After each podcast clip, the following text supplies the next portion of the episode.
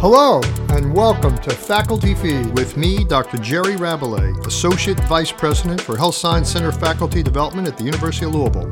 With me are my co-hosts, Dr. Stacy Sainer, Director of HSC Faculty Development, and Dr. Laura Weingartner, Director of Research for Faculty Health Professions Education. Once a week, we're going to come together to use this podcast to bring faculty development content to feed your hunger and satisfy your appetite so you can magnify your impact as an educator, clinician, researcher, and academic leader.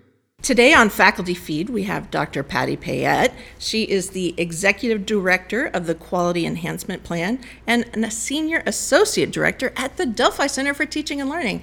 Patty, thank you so much for joining us today. Thank you. I'm really happy to be here. Today, we are going to talk about critical thinking. I mean, don't you love thinking about critical thinking? It's very meta. It is meta. so, before we jump into that, Patty, could you just tell us about your role here at U of L and what brought you to U of L? Sure. I have two roles. So, the first one that you mentioned, the director of the Quality Enhancement Plan, or QEP, here at U of L. That is a multi year initiative that U of L and every other school that's accredited through SACS, our Southern Association of Colleges and Schools, our accrediting body, asks every single institution to do a data based improvement project around learning. Five year project. So I was hired back in 2007 to lead the first QEP at U of L and that was on critical thinking. Yay. Organizing, managing, assessing, um, as I like to call it, getting people to fly in formation. And people love change, as you know. They love change. So, um, uh, so managing the whole change process over multiple years is is what I do. I spend some time at the Delphi Center, so I've gotten to know you and a lot of your colleagues over there. So let's jump in and talk about critical thinking. I think the first thing I would love for you to just define that for everyone. What is sure. critical thinking? I'll give you my favorite definition, knowing there are many definitions of critical thinking. So here's my favorite one thinking about your thinking while you're thinking in order to improve your thinking. Which is Richard Paul, the late Richard Paul, a very well known critical thinking scholar, philosopher. Critical thinking in tennis is thinking about your tennis while you're playing in order to improve your playing. Okay. Right? That could click in in a different way. But we can also be constantly monitoring and correcting and improving our thinking in the moment. That is the process of critical thinking. So I like that definition because it focuses on the process. I love that. I was uh, at a conference this past weekend, and my colleague, Dr. Russ Farmer, who was presenting with me for the CARD that we utilize here on the health science campus. And he described to the audience that critical thinking to him was when he is doing a surgery, and he does cancer surgeries. And so when he's doing surgery, but he's concentrating on what I have to do to get the patient to not have to do chemotherapy. And so he's thinking forward and he's thinking about ways that he can do whatever he needs to do during that surgery to get to that outcome. I love that because critical thinking, um, when you look at all the different scholarly definitions, one of the common denominators across the different approaches focuses on interpretation, analysis, and this real problem solving mm-hmm. kind of right? I'm making a judgment call. Right. I'm using information, I'm analyzing. So I love this idea of I have an outcome in mind, whether I'm a surgeon, a teacher, a pilot, whatever. I have an outcome in mind. And so critical thinking is all the mental moves I'm doing in context to work toward that result. And so critical thinking can also be described as that collection of mental moves that you're ah, making. Like mental chess. That's, exactly. I love it. Exactly. So, are we taught how to think critically? If we're lucky, yes, but no, most of us are not taught, but the research shows it is actually it is a learned skill. You mm-hmm. can learn to be a better thinker. A lot of us are taught to be chess player Players, level right. thinkers mm-hmm. in our disciplinary realms And so, part of what the tools of critical thinking can do for you, if you're really attuned, is how do I take that same sort of next level thinking into all areas of my life? So, the more that you can lean into understanding the mental moves, the more you can transfer them into other parts of your life. Wow. So, here on the HSC, obviously, we are doing lots of clinical skills and clinical learning is going on here. Um, and we talk to our faculty and learners about clinical reasoning. So, what is the relationship between clinical reasoning and critical thinking? Think of reasoning as I have reasons for the conclusions I draw. I have reasons for my opinion. I have reasons why I make this choice. So, reasoning is I'm not just going with my guts, I'm not just spouting off the first thing, right? I can point to the reasons behind my thinking. So, if we think of clinical reasoning as the relationship between critical thinking, a lot of those reasoning is those same sentimental same set of mental moves but we move them into the clinical context. So, in every single area of critical thinking, whenever I'm doing it, I'm getting information. So let's just start with that. That's one of the first basic moves. I'm getting information. So, what that looks like in a clinical setting is contextual, right? And there's there's ways that clinicians seek get information, right? Observation, taking histories, their own disciplinary knowledge that they're drawing from, sort of they can go to A to Z very quickly, gathering information.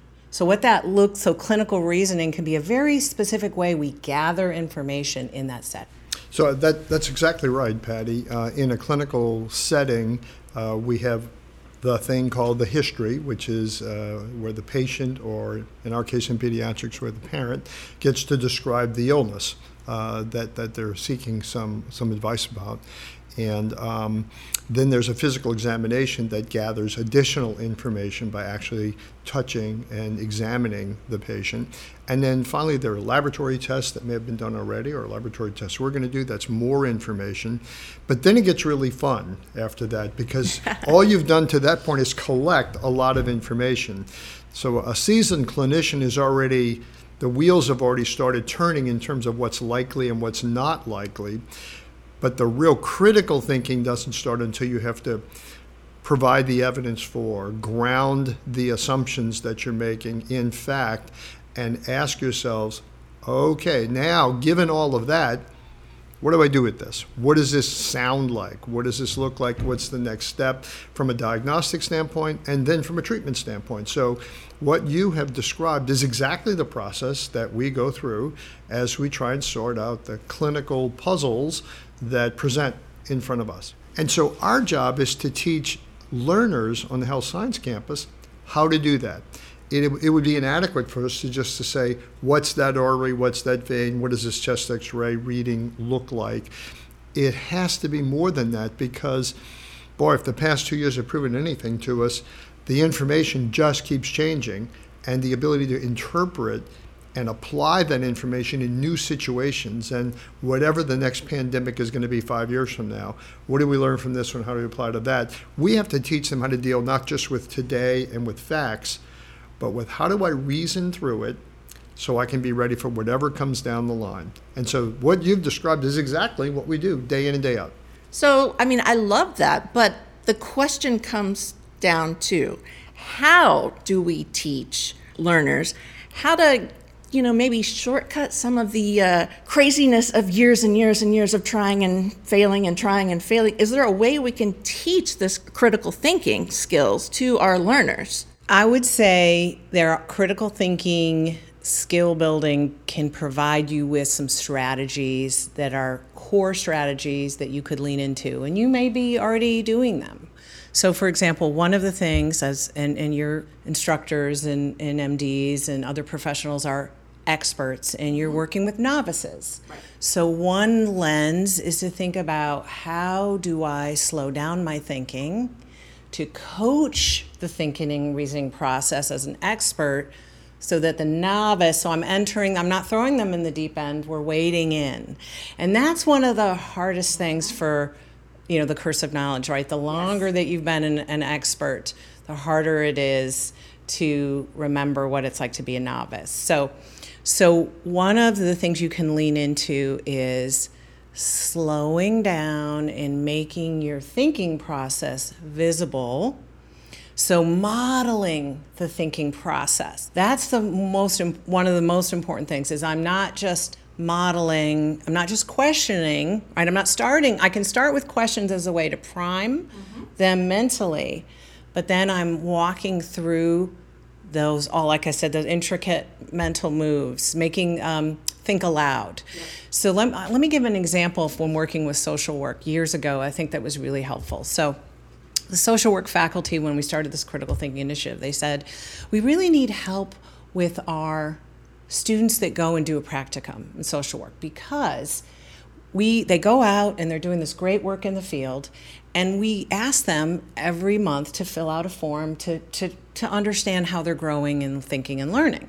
Well, one of the questions was asking them about their experience. What was a like a significant moment this month in your practicum? Write about it, right? And discuss what, you know. And so students would just often summarize what and they weren't really analyzing. And so we said well let's talk to you about how to make this a critical thinking prompt. So we so they had a question where they they wanted to ask students to talk about how they grappled with an ethical issue in their practicum. So we helped them change the prompt so that it said something along the lines of consider an ethical situation you confronted this month. How did you know it was an ethical dilemma? Write the different options you considered about how to grapple with that.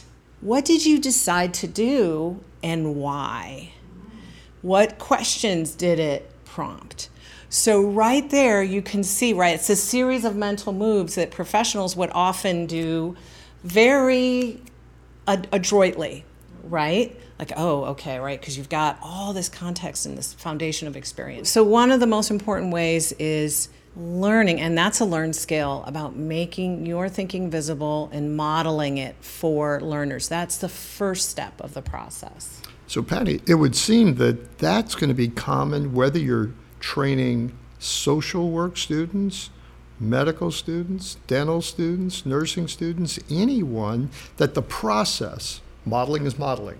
You're modeling something different for them. Maybe it's in a different context. And so that's a skill that a faculty member could use no matter who their learner is. Is that fair? Yes, yes. A lot of the approach that we took with critical thinking and training critical thinking was that there's going to be core moves that are part of critical thinking that you're going to do whether you're in the speed school, whether you're in the dental school, the medical school, right? That modeling for students is a teaching and learning core skill but in critical thinking, it's particularly important because you're trying to teach the vocabulary of thinking and the moves of thinking, right? Because in your field, you guys have a lot of vocabulary. And all that vocabulary, though, helps them think about processes and the way the body works, right? And so it's how can we also be teaching these as concepts while we're doing the mental moves. But it is these that's a core move. Yes. So how do you tell if, you know, you might be using these skills with your learners? How do you tell if they are thinking critically or not? So glad you asked that, Laura, because that alludes to one of the other core moves, which is you give them a novel situation mm-hmm. to show their thinking through. You give them, right? If you walk through a patient or clinical case study with them and you're modeling it and you're talking about it and you're right and then the exam comes or you want to know if they're and you give them the same case study right they're going to they're going to follow you you don't want them to follow those moves for that. So you give them a novel scenario and you give them a series of questions or a series of mental moves and you ask them it's sort of like riding a bike. It's helpful to give them the set of questions and help them practice and then make those questions and those scenarios more and more complex over time. Of course, you got to give them feedback, right? So you give them a novel scenario, you ask them to make their thinking visible in writing, verbally, whatever. But you can't see their thinking, they have to make it visible to you. Give them feedback and then you continue to build. So so that's another core piece. So it might be as simple, Laura, as asking a what if question. So, in pediatrics, for us, the dramatic difference between six day olds and six month olds and six year olds and 16 year olds in terms of almost every aspect of what they're at risk for and how their body handles it and which drugs to use and on and on. And, and so I could, in a clinical scenario, simply change the age and say, okay, take this same presentation and he's not six days old, he's 16 years old. What do you think differently about this? Are there other pathogens, different process, different drugs? How do you begin, begin to sort through this information? I'm just going to change the age. And, and so I think it can be fairly simplistic for faculty to do things like that, but they have to be thinking about the fact that they're doing it on purpose. They're doing it deliberately yes. for a reason to push the learner into broadening this experience. For example, we had a baby this week, a six day old with an unusual eye infection. I could readily take that story and just change the age and change minor pieces of information about the story and then watch them think through it again and see how the gears work. But I do it on purpose so that I know that if something different showed up tomorrow, they're not stuck in six day evaluation mode. They can do 16 month evaluation mode. And oh, that's okay. And then watching that light bulb go off in them. But we, we have to take that on. We have yes. to deliberately do that. That means we have to be thinking about our thinking and that that front end definition you gave us all the thinking. Yeah, thinking about your thinking while you're thinking in order to improve it. Right. And answer the phone and talk to the mom. And, right. I mean, it's in this chaotic environment this happens. But if you're mindful about the need for that, then it can be built in fairly readily. That's what we have found. Yes. And try to facilitate that for faculty on the health science campus. Jerry, that's a great example, and and, I, and I'm glad you said about the deliberative and intentional, because you're going to be thinking, no matter what, why not make it intentional, right? Why not make it deliberate? And one move that people can make when they're in a scenario with so much going on is they can say to the parent or another clinician, or here's how I'm thinking about it, or here's how I'm thinking it through. That's another synonym for critical thinking is thinking things. Here's how I'm thinking it through. So that does a couple things. One, it it slows down. It puts you in an opportunity to kind of talk through the mental moves as you're going, which sometimes then you go, well, as I say that, I think this, or right, and allows someone else then to enter their perspective in.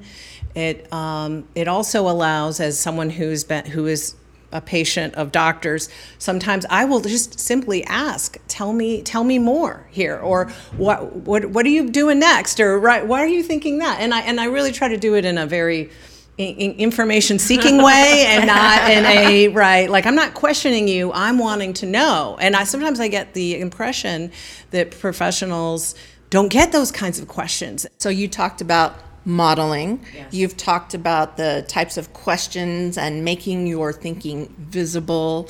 Um, what else can we do as faculty or people that work with our learners? What else can we do to help them move to be better at this clinical reasoning process. Well, especially because b- before we started recording, we talked about too, it can feel uncomfortable oh, for yes. learners to go through this process, especially if they haven't been practicing it deliberately. So how can we get them past yes. that? So good question. So I'll answer both your questions. So so one of the moves that you can do is you can manage expectations up front mm. with the learners.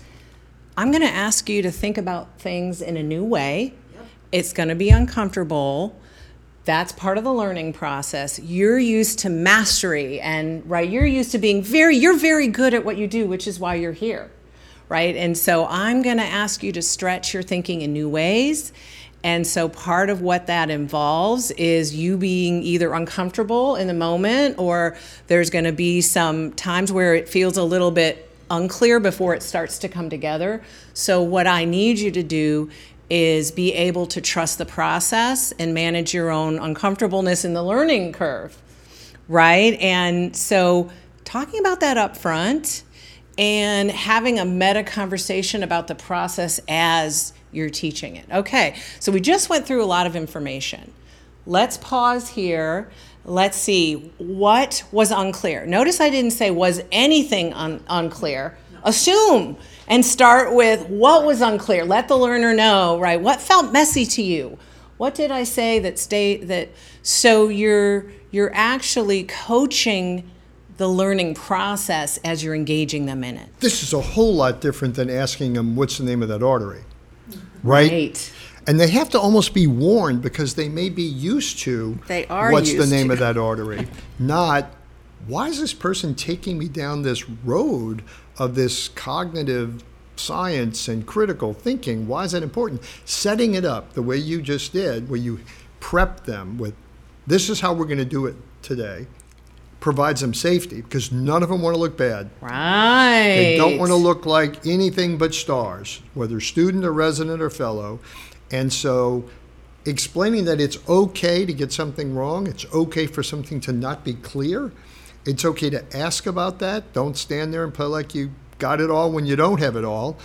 And when we question that way, we get so much of a richer sense of what they really do know because you're, you're, it's like you're looking into their brain and seeing how the gears work and how they where where it gets off because you can see them to a certain point and then it goes oh oh that's where you stop thinking about this or whatever. Let, let, let's pick it up from there and go from there. So sometimes what I have to do is find out where they are. And I'll ask yes. enough questions and wait long enough, right? Because yes. this is yeah. important to wait. I'll ask enough questions that I get a sense of what they know and don't know. And then we start from wherever I think they are. I drive the bus to that spot and pick them up and then we go. Otherwise, I'm driving around by myself, and they're way back there, and they're not saying anything because they don't want to look bad. They don't want to look. They're just bad. hoping I'll stop at some right, point. Right, right. It, it, that's such a wonderful metaphor. It's a wonderful way to describe it, and and we describe what you called as bottlenecks, right? In learning, teaching, learning bottlenecks. So it can also be helpful to say now. There's typically some bottlenecks that you might experience in learning here. This and other right students or fellows have really struggled with this or this right so you also normalize yeah. right that it's not a smooth right that this is and i'm a teaching and learning expert and i still find myself in my life when i have to learn something new or i have to be uncomfortable i, I push against it. I don't want nobody wants that. No, it's but it's necessary. And so so i love jerry your your um, all the and, and, and also the more metaphors that you can use the more that you can help people visualize the more that you can sort of because they, they a lot they can't keep all of this in their head. Patty do you tell faculty to share with their learners the fact that their learning process and where they are now was not that smooth ramp up to stardom that they're seeing at this point and that there were hiccups along the way and fell off the road at some point. Do you tell them to tell their stories of failure, of learning failure? Yeah, we encourage faculty to display some authenticity and vulnerability in their own journeys so that students can see I, I didn't become an expert without my own hitting a wall or roadblocks and so absolutely we we we want them to see professionals as learn who have their own learning journeys. And and just to be careful that not everybody's going to have that same experience but but yes disclosing and creating that environment especially in high performing in environments.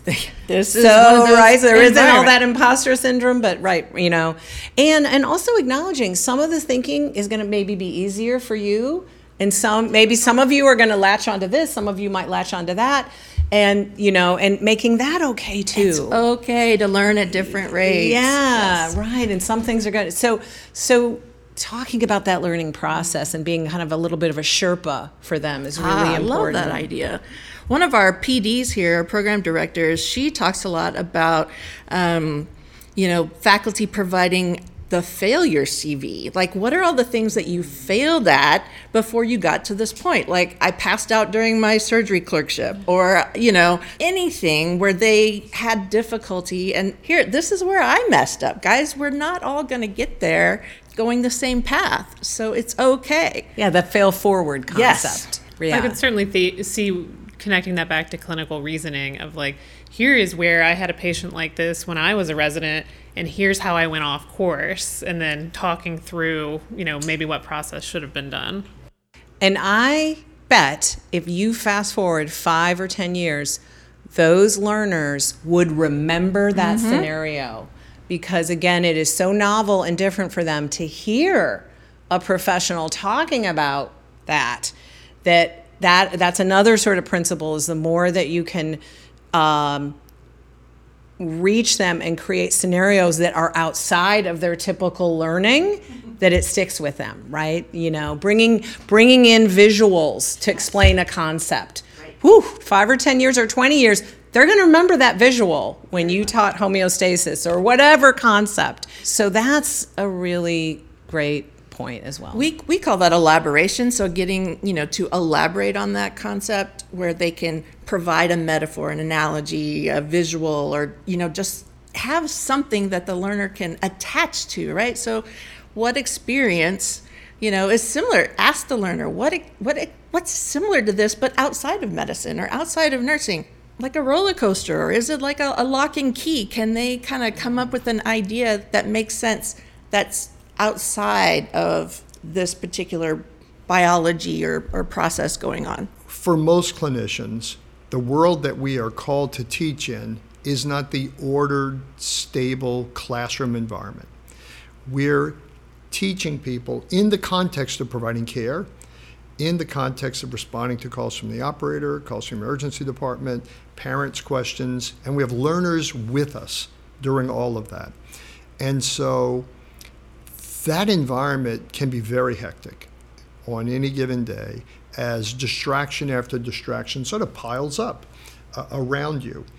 And so, one of the things that we need to talk about is how does the busy clinician in that environment take the time because this takes time rather than going patient to patient okay do this do this do this next patient do this do this do this change this stop that operate on this one rather than that, what we're talking about today really takes a great deal of time to be mindful of it. That would worry me that they'd say, Jerry, great idea, Patty, thank you, but I don't have time for this. I, I just can't make that happen and see all these patients. What can we speak to when that concern is raised? So, critical thinking would say, your filter or your touchstone in a very busy decision quick, make quick decisions so much coming at you. Short timeline is to go back to this question what's my purpose? I'm going i'm opening the door. Just what's my purpose? Oh i'm here to connect with this patient to find out more information so it can be a mental, what's my purpose? I'm going into a meeting with colleagues. What's our purpose? Everybody needs to be heard about their perspective about the patient purpose, no matter what else happens. Because what happens is when we're interacting, they everyone else has purposes, and their purposes can can lead us. So if we're clear about, okay, what's my purpose? Stacy's coming at me with a lab result. What's my purpose here? Our purpose. Look at this because sometimes we also have other larger purposes. But in this moment, my purpose is to get this information and ask questions to help me, right? And because sometimes our, we get purpose drift. So being really clear what's my purpose in this moment? So what you're describing is mindfulness, being aware in the moment of what are you to accomplish and not letting the distractions of a minute ago or 10 minutes ago or the distraction that's going to come in 5 minutes keep you from that purpose. When you walk in that room, uh, we've described this before as sacred space. You're walking into that room, that mom's been waiting to talk to you for three hours to tell you the story about her baby. You owe her your undivided attention. No matter what else is going on, that's your purpose, right in that moment. Sometimes it gets interrupted, and you have to, excuse me, ma'am, I'll be right back. And do your best to unhook and get back in right where you left off. Um, and so there's no way around that, though, Patty. That's the reality of, of what happens in a given day.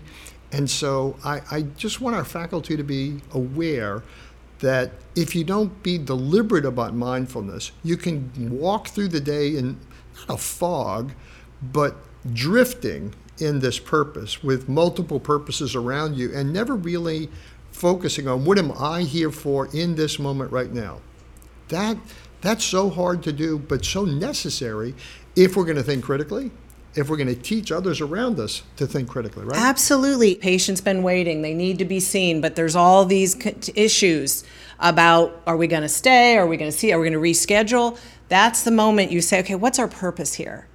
Right? What's what's the higher purpose? So you're le- letting the conversation decision making be guided through the filter. And then i say as a leader leading a team i'll say okay all right well let's be clear. Our purpose right now in the conversation or our purposes are and every filters everybody then. And the learner sees that. Yes. And they then can model that later when they're in the faculty position and say oh when it got crazy i remember my attending did pause for a second and say, what's our real purpose here? And that short question refocused us. And for the next 20 seconds, we delivered on that purpose, then we moved on. Right. Purpose drives the process. That's another thing we say in critical thinking. So I, I'm sure that's a mantra my team get, you know, purpose drives it. Let's be clear about our purpose because that's going to drive our process. Patty, I wanted to ask real quick. You had talked about this book, Thinking Things Through A Guide to Critical Thinking Across the Curriculum. And this one particular quote I really liked.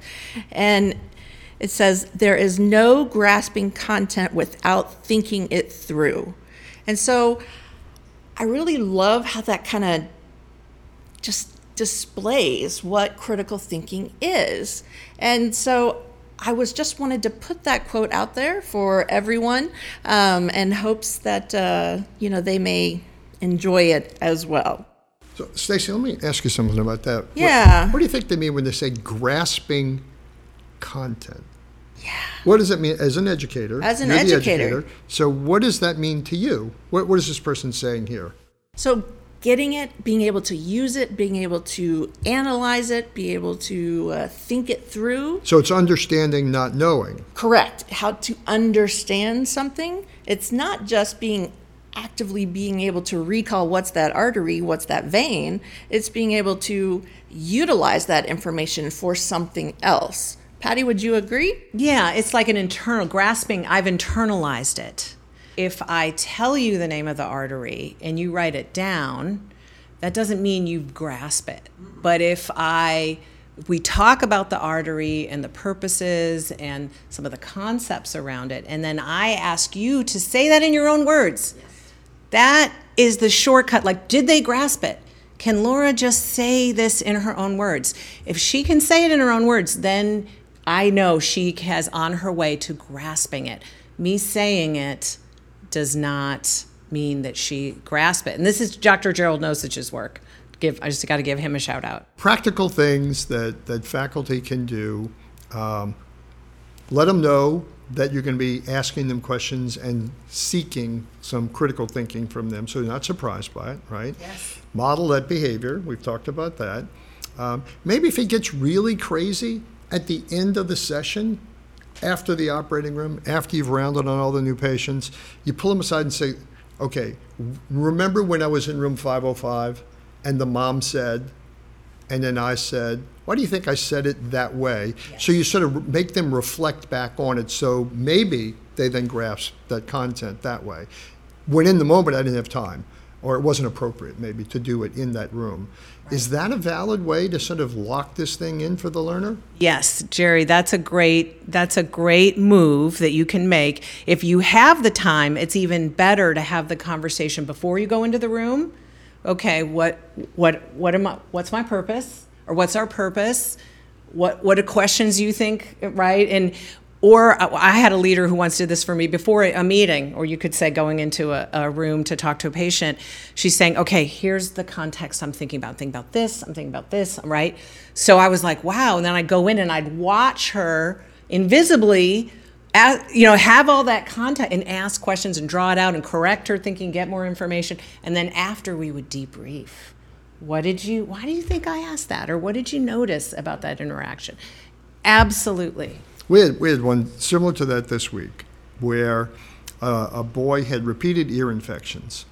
And it wasn't clear to the learner if they were on both sides or only on one side. So I asked them why, this was long before we go in the room, why do you think that's important? And, and they really weren't sure as to why they thought one side or both sides made a difference.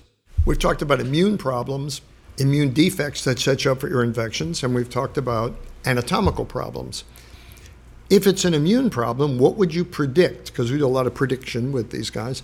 What would you predict would be the presentation of an immune problem that sets up for infections? Would it be only one side or both sides? Well, probably both sides because the immune system is impacting both sides and anatomy would only maybe affect only one side. So if it's always on the left side, maybe there's something wrong with how that ear drains or how the anatomy is set up. But if it's both sides, maybe it's immune defect. So I said, when we go in the room, I want you to chase that line of questioning with the mom. And she did, and the look on her face was stunning. It was like the lady said, well, it's always on the left side. And she immediately knew, well, then it must be an anatomy problem, right? it was so fun to see. And it's an example where if we prompt the learner with what might happen or hand them some keys to the questioning strategy. Right. that then they do and i'm watching i'm not asking the questions. I said you're going to go ask the questions. I'll be there. And she did it. And the look on her face was like i don't think she'll ever forget anatomy versus immunology and bilateral ear infections. what, what, I, what I love about that, Jerry, too, is you modeled when you the way you said that is you said, well, if it's one year, maybe it's this. Like you didn't say it is. You, we're interrogating assumptions. Predicting right. is an assumption. What are we gonna? What are the assumptions? Let's interrogate those. Right. We're not gonna. We're not gonna assume that that's fact. We're gonna on, we're going to recognize our assumptions and then interrogate them and see where that goes. And so I love that you frame that as questions to pursue, assumptions to check. And it makes so. it fun. Oh, it's great. Sounds very, very rewarding. Well, Patty, thank you so much for joining us on Faculty Feed. This has been a great conversation, and I think we have uh, lots of opportunities to have you back. So appreciate well, it. Thank you. I've loved it. If you want to up your game as a professional educator or to enhance your leadership skills in the academic setting, this is the place to be. As together we strive to make U of L a great place to learn, a great place to work, and a great place to invest. Don't forget to check out the show notes for links and additional information from today's session, as well as our email address. Feel free to contact us at facfeed at louisville.edu that's F A C F E E D at louisville.edu. Join us next time for more and come hungry.